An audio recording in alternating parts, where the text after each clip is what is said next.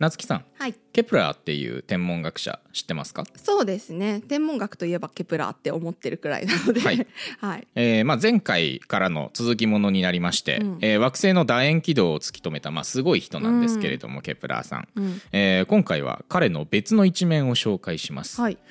えー、彼は信じられないほどリアルな描写ができる エスエフ 作家です。えー、そうなんだ、はい、エスエフ 作家、はい、宇宙を描いたとか、まあそういうことです ね,、うん、ね天文学者なので、うんうん、そっち系の エスエフ 作品が彼の著作の中にあります。え、小説とかを書いたってこと？まあちょっとね、はっきり小説と言い切れるかは怪しいんですが、紀行文みたいな、まあそう、それに近しいものがあるので、ちょっと詳しく見ていければと思います、はい。というわけで、えー、ケプラーとガリレイ会のだいにかいめの動画になります、はい、えーまあ、よろしければ前回の動画から、えー、続けて見ていただくという形がいいと思うの で, うで、ね、えー、前回の動画まだ見てない方はですね、うん、えー、見ていただければと思います、えー、こちらですね、前回と同様、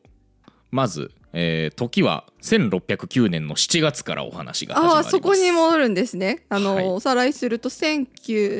ゃくきゅうねんっていうのはガリレオ・ガリレイが望遠鏡を初めて作った年で、はい、なんかもうすごいさんしゅうかんとかで作っちゃったっていう、そうそうそうそう、望遠鏡を知ってからさんしゅうかんでやってくれました年ですね。でその時にところ変わって、はい、えー、ヨハネス・ケプラーさん、はい、はい、えー、これは、えー、またせんろっぴゃくきゅうねんのしちがつなんですけれども、はい、えー、ケプラーさんじゅうななさい、はいはい、彼は、えー、っとプラハを拠点としていました。プラハってどこだ？えー、っとですね、えー、現在のチェコの首都です。チェコか、はい。で、えー、当時の、えー、神聖ローマ帝国の首都ですねはい。で、えー、ケプラーはですね、えー、ガリレオみたいな大学教授ではなくって、はい、皇帝お抱えの数学者でした。いや、すごい、はい、すごい人なんです。すごい、はい。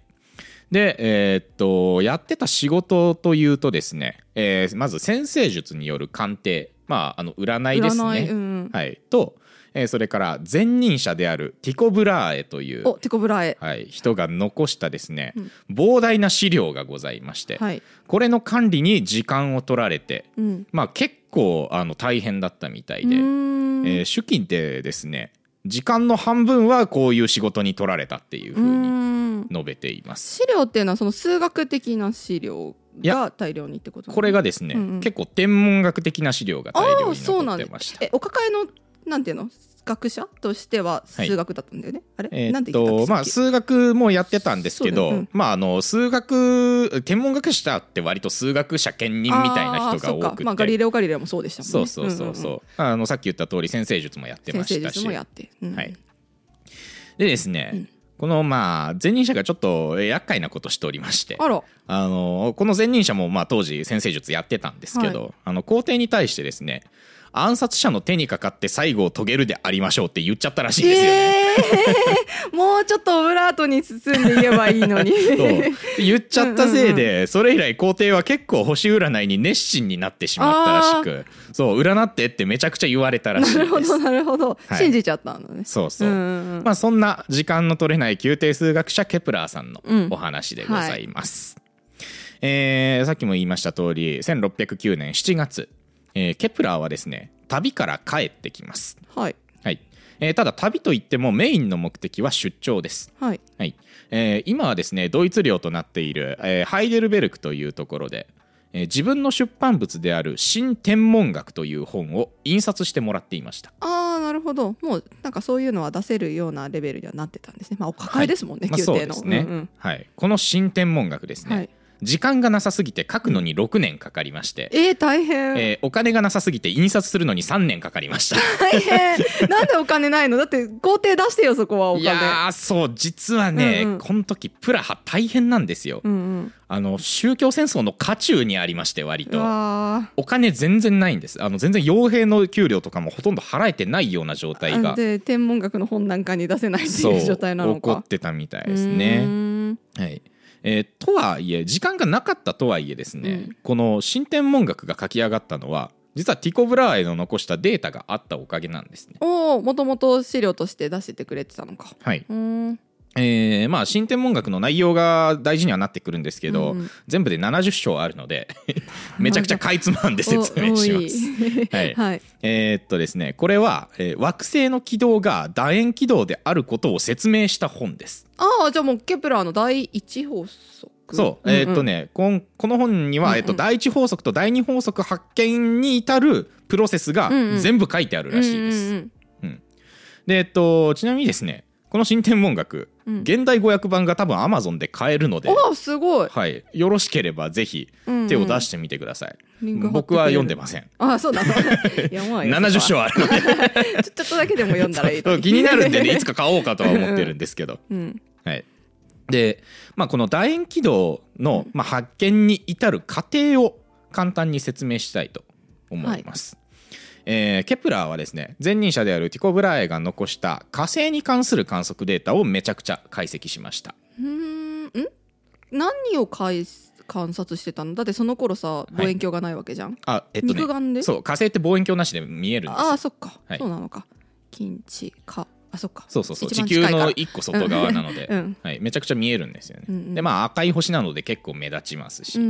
ん、でその結果ですね、えー、っと惑星が円軌道で太陽の周りを回っていると仮定すると、うん、どうしてもティコ・ブラエが残したデータと計算が合わないなってことにケプラーは気づいたんですよね、うんうんうんうん。でそれを解析してた結果、うん、最終的に間違ってるのは自分の計算でもブラエの観測データでもなく、うん、円軌道という仮説そのものだろうというふうに。あー、でもすごいですね。なんかそのティコ・ブラエへの絶大なる信頼というか、そのデータがそう、そうなんですようんうん、うん、自分の計算はともかくとして、うんうんうん、前任者に対する信頼がえぐいんですよね、うんうんうん、ここ。そうで、えっとまあ、これ本からの引用なんですけれども、はい、最終的にこの結果へと彼を導いたのはティコ・ブラエが残した計測値の正確さに対する無条件の信頼であった。わー、やっぱりそうだ、エモー。書かれております。もともと交流はあったの、あったというイメージはあるんだけど。ああ、そう、あのー、要は仕事の引き継ぎはあの、うんうん、ほとんどしてる期間はなか時間はなかったと思うんですけど、うんうんうんうん、えっと、ブラエさん確かせんろっぴゃくいちねんとかに亡くなっちゃってるので。なるほど。それ以外での交わりはなかったのか。そうですね、もうあのでもさんじゅうなんさいだからね、うん、その時に、はい、ケプラーうーん交わってても良さそうだけどじゃあもうその書面上というかデータ上での交わりでしかないってことなんだ。そうそうそう。へえ。だからもちろんその新天文学が出る頃にはブラエさんは残念ながら亡くなってしまってます、うんうん、はあ。じゃあまだ円軌道だと思い込んでるままただ観察は続けてたっていう人なんだ。そうそうそうそう、かっこいいな。そういうことですね、うんうん。そう、これ個人的にエモくてめちゃくちゃ好きな話で、うんうんうん、あのケプラーの話する時まで温めとこうなと思って残しといたんですよ、うんうん、この話。あのね、にせんにじゅうさんねんいちがつさんじゅういちにちに投稿されている、うん、ゆる言語学ラジオっていうチャンネルの動画見てほしいんですけど、はい、あの水野大輝さんっていう方いらっしゃるじゃないですか、はい、ラジオパーソナリティの あ, あの人がねこの話全部喋り上がりましたそれか越山くんが怒ってたのはそう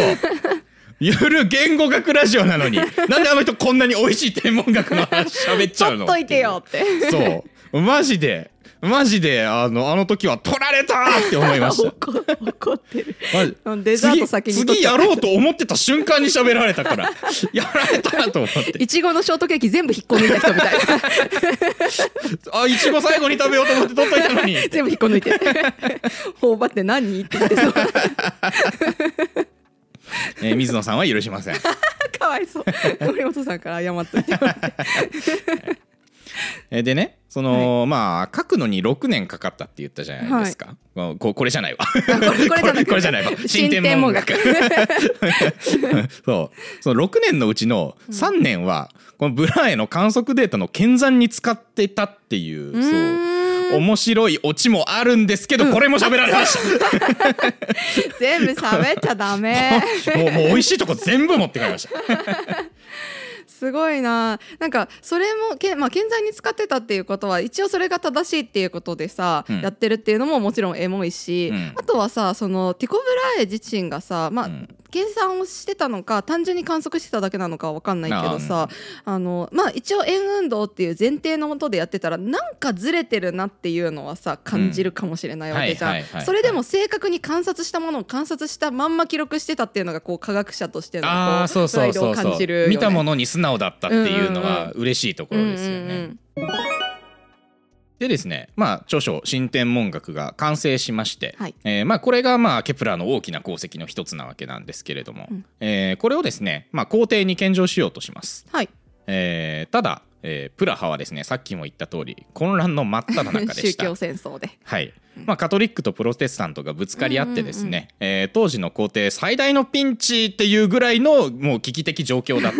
そうです。そうだよね、ローマ帝国なんだもんね、はい。曲がりなりにもそうなのでですね、うん、うん、結局きゅうねんかけて仕上げた新天文学は、うん、プラハではほとんど反響を呼ばなかったそうです。え、悲しい、悲しい。結構その政治体制がやばい時期だったせいで、うん、お金ない中でせっかく出版までねこぎつけたのに、はい、そうなんですよね。そう頑張ったんですけれども、うん、うん、えー、ただまあ数少ない興味を持ってくれた同僚はおりまして、はい、その同僚はですね、あの結構いろんな質問を投げつけてきます、ケプラーに対して、うん、そう他の星にも生物はいるのかみたいな、うんうんうんうん、要はもう地動説の立場に立ってないと出てこないような質問を投げかけてくれる同僚はいたみたいなんですよね、うんうんうん、ちゃんと分かってくれたそう、うん、でまあこういった質問なんかから着想を得たのか分かんないんですけども、うんうん、ケプラーは同年ですね、さらに一冊の本を書きます、うん、はい、まあ、これは出版用っていうよりかはもうその同僚用になんか書くみたいな側面が強かったみたいなんですけど、あーもう質問にお答えしますみたいな、そうそうそうそう、うんうん、キューアンドエー コーナーみたいな、はい、はいはい、その本の名前がですね、うんうん、月の夢という本です。おー、なんかロマン派、はい、えー、日本ではですね、うん、ケプラーの夢と訳されることが多いんですけども、あ、出てるんですね、はい、えー、現代は単に夢という本でした。うん、はい、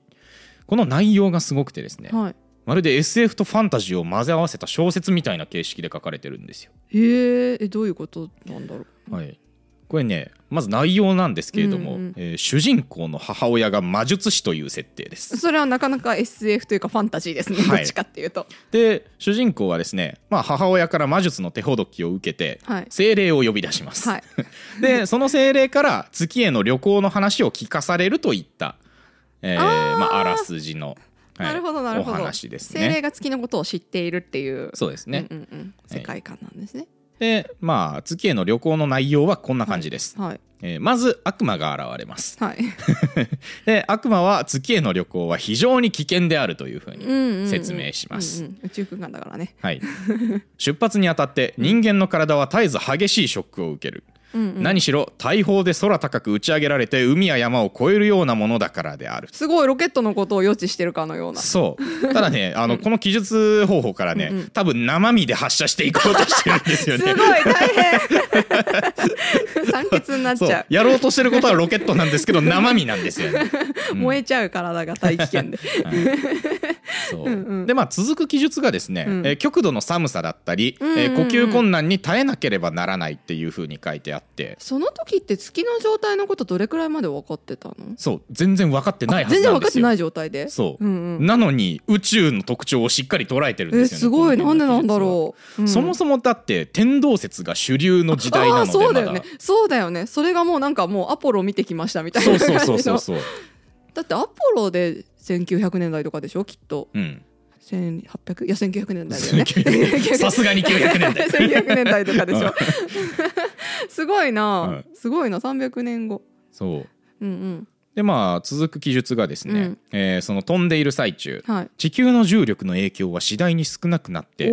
月の重力の影響が増し、すごい、ついには人間の体自身が目的地に向かって自然に進むようになるっていうふうに、えー、月の重力の説明ちゃんとしてるんですよ。本当だ、これすごくないですか。すごい、天動説の時代に月の重力の考慮できるやつ、うんうん、まあいません、うんうん、すごいね、うん、いや見てきたんじゃないのか実は見てた、実は見てきたんじゃないのかな。なるほど、ケプラー実はタイムトラベルとかしてんのかもしれないですね。だってそうじゃないとなかなかそこにさ考え行き着かないと思うんだけど、うん、だってえと飛んでる、だってさこっちから見たらさ飛んでるわけじゃん。そうそうそうそう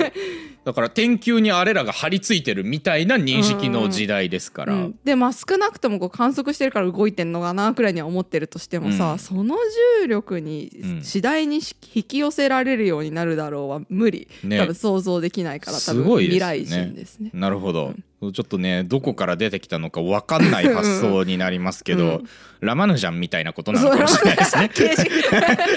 ラマヌジャンじゃあ何回分なのそうでね、そうこう要はだから他の天体だって地球と同じようなもんなんだっていう視点がちゃんとあって、でこれを小説仕立てにすることによって、うん、ある程度すんなり頭に入ってくるようになっている、うん、あ売れたのじゃあこれはですね、うん、あのあんまり売る気なかったみたいなんですけど、結構評判になっちゃうんですよね、うん、この後。そうでまああのもうしばらく描写の話続くんですけれども、はい、えー、その到着した後は、うん、まあ、月での旅行の描写が続くんですけ ど, ど、えー、月全体の周囲は地球のよんぶんのいちに過ぎない。おこれはねあの合ってます。合ってる。そうこの辺はもうだからあの天体を観測した上でいろいろ計算して、うん、そうあそこにもきっと重力はあるだろうみたいなところにもたどり着いているということなんでしょうね、うんうん、はい。で続く記述がですね、はい、ところが非常に高い山々や深く広い谷を有している。すごいクレーターとかのまでよ。そう、うん、しかもどこもかしこも穴だらけで至る所がえぐられている、うん、と書いていて、うん、実際に見に行ったわけでもないのに月の描写がめちゃくちゃしっかりしてるんですよ。めちゃくちゃリアル、はい。そうでそっからさらに月にいる生物の描写が続きます、うん、おやこっからファンタジーかな、はい、えー、月の上で動き回るものは全て怪物のような大きさに達する、うん、しかし皆寿命が短い、うん、えー、蛇のような姿をした種族がほとんどである。かわいいいう風にですね大きくてそう自分の観測と計算から、うん、そういう風な生物がいるかもしれんなという風なところに至ったんでしょうけど、面白い面白い。そのくらいならいるだろうと、まあ、流線系のものだったらいてもおかしくないだとか、ちゃんと理論立てた考え方はしてるんですよね、うんうんうん、で寿命が短いんだろうねきっと、うんうんうん、そうで、えー、その後、まあ月から見た地球の描写とかもされるんですが、うんうん、えーえー、一番最後本当に締めの文章はこういう風になってます、うん、はい。夢の中でちょうどここまで来た時である。風が吹き、雨が窓を叩いて、私の眠りは破られ、結末もかき消されてしまった。夢落ちなんだね。はい、夢落ちです。まあ、あるあるだよね。昔の人すぐさ夢落ちにして、うん、そうもうね、あのー、これはねタイトルが夢なので仕方ないです。あ、まあ、それはそっか。そう仕方のないお話です。うんうん、悪魔い。いらなかったけどね今の状態だとそうですね、うんうん、まあ、悪魔が多分ぶん投げてくれるんでしょう、ね、ああなるほど。そう一応あのそう精霊はその時のことの話をしてるだけで、そうそうそう、実際に投げてくれるのは悪魔なんだ、うん、そうそうそうそうそうあの話の流れで割愛したんですけど、うんうん、あの悪魔がぶん投げてくれるじゃないですか、うんうんうん、であの次第に月の重力に引っ張られるようになるじゃないですか、うんうんうん、したら月に墜落するじゃないですか、うん、ここの衝撃はあの先に悪魔が言っといて受け止めてくれるらしいです。優しい優しい。悪魔どうなってんの？えってかやばくない物理法則。いや そ, うそうなんですよ。あのねあのタオパイパイと同じことしてる。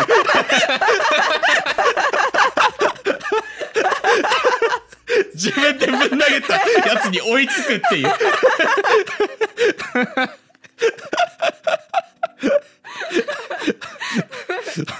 タオパイパイのシーン気になる方はドラゴンボールを読んでください。この夢が、まあ、あのある程度貴族階級に出回ってもですね、あの最初は新天文学と同様そこまでの反響はありません。まああの小説仕立てにしたとはいえ、うん、月に山っていう風に、まあ、ピンとこない人間が大半です、うん、 そ, うね、そんなことより宗教がってなってるからね、はい、うん、そうただですね、うん、その数ヶ月後、うん、ケプラー自身も、まあ、半ば驚くような、うんはい、そして喜ばしい知らせが耳に入ります、はい。僕はですね先週の動画でお話ししましたガリレオ・ガリレイはせんろっぴゃくきゅうねんまつ、うん、月のスケッチを開始したと。ああ言ってた言ってた、はい、そのスケッチにはですね、うん、山や谷がちゃんと描かれておりまして、うん、ケプラーが想像したものの一部が正しかったことが証明されます。すごい、はい、でこの知らせが入ってきたことによって、うん、そう実際にふたりが開講したわけじゃないんですが、うん、ふたりの科学者の物語がここで交わるんですね、えー、そう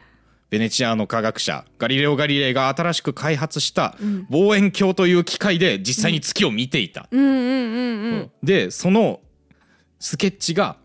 ケプラーが予言していたものと一致したっていう。すごいすごいな。えそれで話題になったりしなかったの当時。これでですね、うん、一気に話題になります。そうよねそうよね。夢がそうじゃなかったらおかしいわ世界。そう、うん、だから夢に書いてあること全部正しいんじゃねってなって、うんうん、ケプラーやばくないってなるよね。そうこの時期ですね、うん、あの地球外の生物に言及するタイプの論文とか物語がめっちゃ増えたらしいです。ニョロニョロの人たちがいっぱい出てきちゃう。大きくて寿命の短いもしかしたら現代の宇宙人像こっから来てんのかもしれないですね。そうかもしれない。タコみたいなのもねそっから来てんのかもしれないですよね、うん、でもなんでこう複雑な形はしてないだろうってなるんでしょうね。やっぱ重力があるから。そうね重力が、えっと、多分これはもう僕の推測に過ぎないんですけど、うん、そう重力が弱いからそのでまずあの 巨, 巨大っていうのはそう、うんうん、そういうところが理由になってくると思うんですよね、うんうんうん、でまあ単純な構造をしてるっていうのはちょっとよく分かんないんですけども、なんでなんでしょうね、これもしかしたら、うん、あのゆる生態学ラジオの吉信さんに聞いたらなんか面白い話出てくるかもしれないですね。真空空間でのものとかだったりそうそうねどういう風になるんだろうな。圧縮されたりとかしてもおかしくないんだけどね、うんうん、そう、うんうん、一応ねその夢の中の記述に、うん、あのなんか彼らは流れに身を任せて生きているから単純な構造になるみたいな記述は一応出てくるみたいなんですよ。あなるほどね。そうただちょっと理屈が通ってるかどうかは僕の中でも噛み砕けてないとこなんで今回省いたんですけど、うんうん、確かに確かに、うんまあ、重力短いとし、まあ、そうなんだよね。だから海の中の生物みたいなのをちょっと想像してるのかな。あ、うん、そうかもしれないですね。その可能性はあるかな。宇宙を泳いでるみたいな感覚がここに来てるのかもしれないですね、うん、というわけで、まあ、夢の内容が、はい、話題になりまして、まあ、前回も軽く触れた通り、はい、あの最先端のスケールの大きいような科学は批判されがちなイメージではあるんですけど、うんまあ、案外ケプラーに近しい人々の間ではそうでもなかったっていう感じですね、うんうん、そうねはい科学者たちはちゃんと科学やってたっていう感じなんですね、まあ、そういうことですね、うんうんうんはい、でまあ一時は報われたというふうに思われたケプラーなんですが、はい、残念ながら後にですねこの物語を書いたことを後悔することになります。えなんでこれがですね新天文学と、えーえーまあ、これを提出した時と同様ですねあの、まあ、宗教的なしがらみに見舞われることになるんですよ、えー、時代はですねこの時じゅうななせいきぜん半、うんうん魔女裁判の全盛期です。えそんな頃はいそうなのかはいケプラーの母親も、うん、その魔女裁判の容疑者になるんですね。えー、で、うん、投獄と釈放を繰り返して、まあ、最終的にはその交流生活がたたって最後の釈放のいちねんごに亡くなってしまうんですけれども、えー、なんかイタリアとかに逃げれなかったのかなガリレオのいたところになるほど、うんそうまあ、残念ながらそのこの時ですね、うん、ケプラーは夢を描いたことを非常に後悔しておりまして、うんうん、物語の最初に説明した通り、うん、夢の主人公の母親は魔女として登場するんですよね。あだからこの物語が母親の魔女裁判を後押ししてしまったんじゃないかっていう思いがそれはちょっと自責の念に駆られますな。ケプラーの中から拭いきれなかったそうです。うん悪魔にぶち上げられるしね、うんっていうねうんまあ、最後にはちょっと悲しい結末を迎える夢なんですけれども。確かにな。でもなんかなんでなんだろうな先生術とかですがさ、うん、なんかちゃんと信用されてたような頃なわけじゃない、うんうんうん、皇帝とかがそれならこの言い当てた時点でさ皇帝とかからさ、うん、こう寵愛されてというかより一層こう囲われそうな気がするのにね、うんうん、ああえっとねあでもその時ローマ法王とかがもうあれなのか ど, どっちだローマ教皇 ど, どっち側の学会なんだそれによってダメなのかもしれない、えー、っと当時の皇帝は少数派、うん、あなるほどだから教ローマ教皇とかが強かった方なんだね。そうそうはいはいはいはいそれでそっちの方から魔女裁判にかけられたっていう状態なのか、うんうんうん、あそっかそれならかばえないのかそう確かに確かに頑張ってねその、うん、大学時代の同期にあの、うん、法学系の人がいたんで、うん、そういうところに弁護はしてもらったみたいなんですけれども、うんうんうん、ケプラーも、まあ、残念ながら最終的にはっていう形ですね。なるほどな宗教の本側が強かったんだね、うんうんうんうんまあ、結構頑張ってると思うんですよ。そもそも努力がなければ釈放されること自体ないと思うんであそっかそうあの、うん、下手したらねそのまんま殺されるっていうパターンもたくさんあるでしょうからね、うん、魔女裁判には。なるほどね、まあ、なかなか不遇な終わり方だったけど、うんうん、ただあれですねですケプラーとティコのあたりはめちゃくちゃエモかったですね。いやそうなんですよ。なんか科学者の教授を知ったって感じがする。この話がね、うん、すげえいいからね、うん、絶対水野さんは許せないんですよね。でも私今初めて知ったんで。ああ確かに、うん、そう、うん、だからもういつかこっちのチャンネルで言語学の面白い話してやろうと思ってます、うん、漢字と交えてなんなら、はい、まあ、全にかいにわたりまして、うん、ガリレオ・ガリレイとヨハネス・ケプラーふたりの人生のまあ転換期ともなったせんろっぴゃくきゅうねんのお話を見てきました、うんうん、はい。まあ、このふたりの功績は当然これだけでは済みません、うんうん、今後もいろいろあります、うんうん、でですね今回はまあ、いわば間接的にガリレオがケプラーの助けになったようなお話をしましたけれども、うんはい、次回以降ですねより直接的な接触を持ったふたりの物語を見ていきたいと思います。やった、はい、ふたりの学者に接点が生まれたことでですね、うん、物語はさらに加速します。わあすごいすごい。あじゃあちょっとケプラーが亡くなってしまうまでの間の物語っていうことなのかな。まあそうです。そうそう、ね、ケプラーはまだ死んでない。ケプラーの母さんが亡くなったさっきの話はそうケプラーも一緒に私の中で殺しちゃった大丈夫ケプラーまだ大丈夫ケプラーまだ大丈夫か、はい、なのでね、まあ、来週もまた続きものになりますので、うんうんはい、よろしければチャンネル登録してお待ちいただければと思います、はい、それでは今週も終わりにしたいと思います、はい、ありがとうございました。